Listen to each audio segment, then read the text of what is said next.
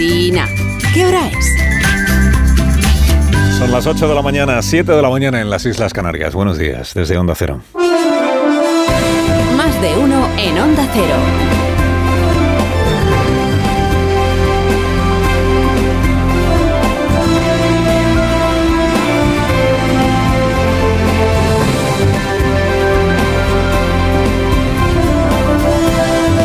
Están? Bienvenidos a una nueva mañana de radio. Estrenamos el 24 de octubre del año 2023. No es lo mismo, no, no es lo mismo un robado que un posado. No es lo mismo hablar que decir. No es lo mismo verse que dejarse ver. Y no es lo mismo la transparencia que la apariencia. A menudo quienes más presumen de lo primero, de la transparencia, en realidad están abonados a lo segundo, que son las apariencias. Lo que parece y en realidad no es. Se cumplen tres semanas, tres, del día en el que el rey Felipe propuso al Congreso de los Diputados que debatiera investir como presidente del gobierno a Pedro Sánchez. El Congreso aún no se ha dado por aludido. La presidenta de la Cámara está desaparecida en combate. La señora Armengol aguarda mansamente la llamada del Palacio de la Moncloa para que le digan cuál es la fecha correcta para hacer ese debate. Hasta que a ella le digan, pues ya está, pues como si no, ella como si no existiera en este asunto, ¿no? Pero bueno, todo es, todo es legal, es verdad. Todo está dentro de la Constitución, como no, no deja de decir cada minuto de cada hora, de cada día, de cada mes el gobierno constitucional de España. Nunca un gobierno presumió más ante sus gobernados de no saltarse la ley. Agradezcámoselo en silencio. En silencio y sin debatir sobre la amnistía, porque al debate ahora se le llama ruido, ruido. Y a preguntar por Puigdemont se le llama hacerle el juego a la derecha. Ciudadanos a callar y a, ocuparse de sus cosas mientras el presidente resuelve las suyas, que son las nuestras.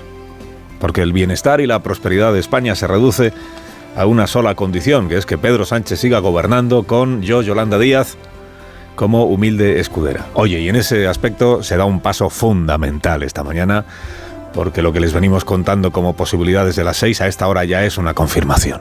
¿eh? Justo antes de las 8 de la mañana, el Palacio de la Moncloa, perdón, el PSOE y Sumar anuncian que, que se casan. Dice, pero no estaban casados ya. Bueno, se recasan anuncian el PSOE y Sumar que han alcanzado un acuerdo para gobernar juntos. ¿Quién lo podía imaginar? ¿Quién lo podía imaginar? Con lo dura que ha sido la negociación, las posiciones ahí, el último escollo, el último escollo, que era lo de la reducción de la jornada laboral. Bueno, hay un comunicado ya que dice que esta mañana eh, Sánchez y Yolanda Díaz pues van a firmar el... Bueno, dice, dice el dice el comunicado, fíjate qué meritorio, es que han alcanzado un acuerdo del PSOE y Sumar antes del plazo que el PSOE y Sumar habían dicho. Acuérdense que dijeron, vamos a necesitar por lo menos un mes eh, para ponernos de acuerdo. Por lo menos un mes. Llevan gobernando juntos, aunque ahora Sumar ya no es Podemos, pero Podemos es lo que antes... Bueno, eh, llevan gobernando juntos desde hace cuatro años. Hicieron una campaña electoral de la manita, dando por hecho que seguirían gobernando juntos con sus programas electorales y tal. Bueno, necesitaban un mes para ponerse de acuerdo en el programa de gobierno y hoy el mérito es que lo han conseguido en tres semanas. Enhorabuena a los negociadores por la eficacia que han, que han demostrado. ¿no? Dice también el comunicado que este acuerdo va a servir para una legislatura de cuatro años. Se da por investido ya el presidente Sánchez y se da por investida ya la vicepresidenta Yolanda Díaz. ¿no? El acuerdo de gobierno servirá para una legislatura de cuatro años si ahora se produce un efecto dominó y empiezan a llegar los acuerdos con los otros grupos parlamentarios necesarios para que salga adelante la investidura, incluido naturalmente Junts per Catalunya, ¿no? Bueno, le digo porque el comunicado no menciona ni cómo queda lo de la reforma, la reducción, de la jornada laboral, ni dice ni media palabra el comunicado sobre el resumen del programa de gobierno sobre la amnistía. Asunto tan principal del debate público, en el que tanto protagonismo ha tenido Yolanda Díaz. Y en el acuerdo de gobierno entonces lo de Cataluña no... igual en el documento definitivo si aparece, lo sabremos este mediodía. ¿Cómo se repiten los, los patrones ¿no? de estas cosas? Es que es exactamente el mismo patrón de lo de Sánchez y Pablo Iglesias en el 2020, cuando el comienzo del gobierno de coalición. ¿no? Están negociando, hay, hay escollos terribles. Al final siempre queda un escollo, siempre hay uno. Uno, ¿cuál es? El que sea, hemos decidido que es este. Y, se reúnen los dos líderes y lo resuelven. Y comparecen ante la prensa y se dan abrazos. Abrazos aquellos que se dieron Pedro Sánchez y Pablo Iglesias. Bueno, fue más bien Pablo Iglesias el que se le echó al cuello a, Pedro Sánchez. En fin, han pasado cuatro años, no llega.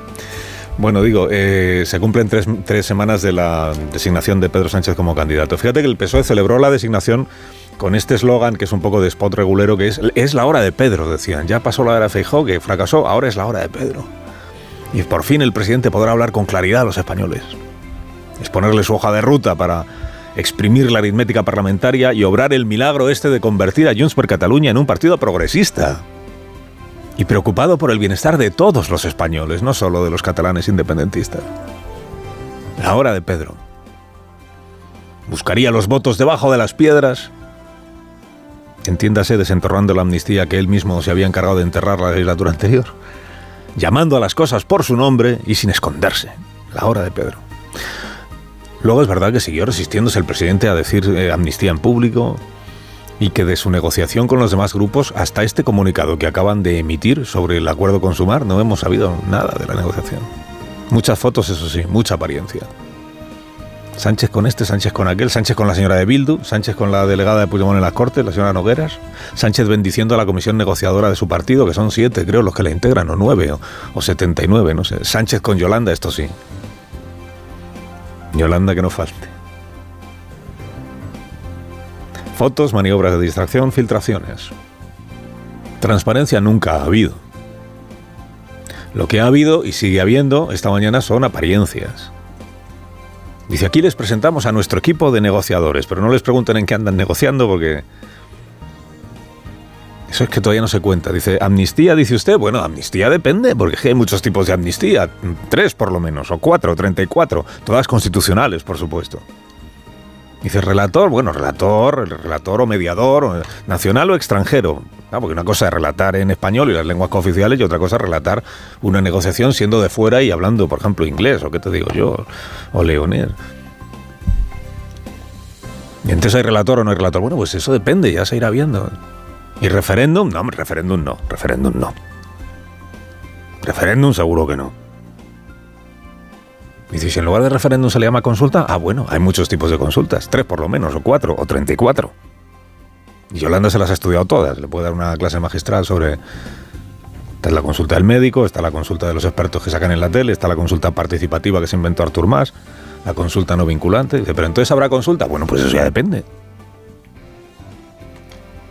Y aún lo llaman transparencia esto. Tres semanas después de que el rey propusiera a Pedro Sánchez, y ya que hoy iban a comparecer juntos él y Yolanda Díaz para casarse en público, hay al menos dos preguntas que el PSOE todavía tiene sin responder y hoy tiene una oportunidad espléndida el presidente para responderlas. La primera es si están hablando con Puigdemont. El PSOE está hablando con Puigdemont. Dirá usted, pues por supuesto, ¿con quién van a hablar?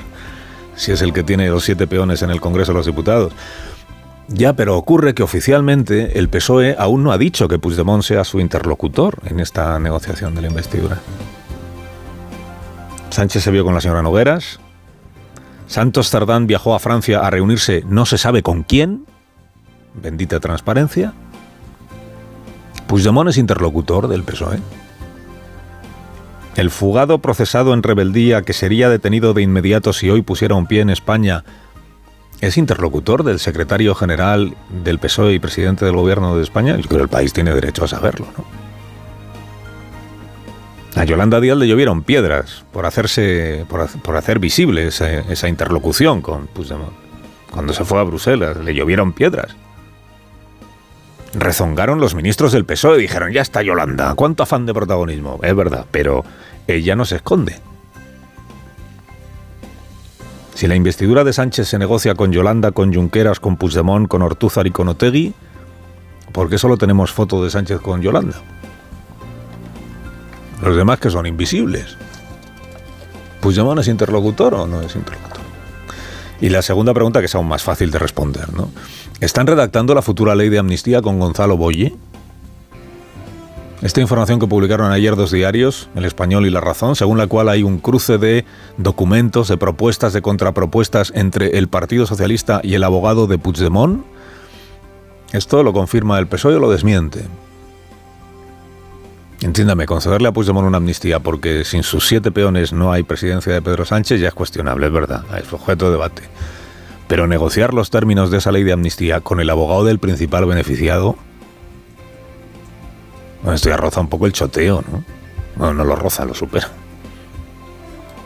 Que el abogado en cuestión, Gonzalo Boye, cumpliera en su día condena por colaborar en el secuestro de Emiliano Revilla, eh, ya tenemos otra autoridad en secuestros, teníamos a Otegui, o que esté pendiente de juicio por blanqueo de capitales con Sito Miñanco, en fin, ya sorprende poco, porque a este punto hemos llegado, pero que sea él quien tenga que dar el visto bueno a la futura ley de amnistía, si esto es verdad, es para nota, ¿eh? Que dirá usted, pero ¿qué se sorprende si esto ya lo hemos vivido? ¿Con quién se negoció la derogación de la sedición? Con los beneficiados de la derogación. ¿Con quién se negoció el abaratamiento de la corrupción? Con los beneficiados del abaratamiento de la corrupción. ¿Con quién se negociaron los indultos? Pues con los indultados. Oye, Uriol, hazte una carta en la que parezca que renuncias a la unilateralidad y así es más digerible para todos esto y luego ya... Dice, pues es verdad, visto así es verdad. No debería ya sorprender que se negocien las leyes con los condenados o procesados a los que convienen esas reformas legales. Pero sin natura, si tan natural se ha vuelto todo, pues responda el PSOE a la pregunta. ¿El borrador de la ley de amnistía pasa por las manos de Gonzalo Boye? Tres semanas después, y ahora que ya hay casamiento con Yolanda y Pedro, Pedro y Yolanda, es la hora de, Pedro Sánchez. Es la hora de que se digne el presidente a aparcar ya las apariencias y a empezar a actuar de verdad con transparencia. Carlos Alsina en Onda Cero.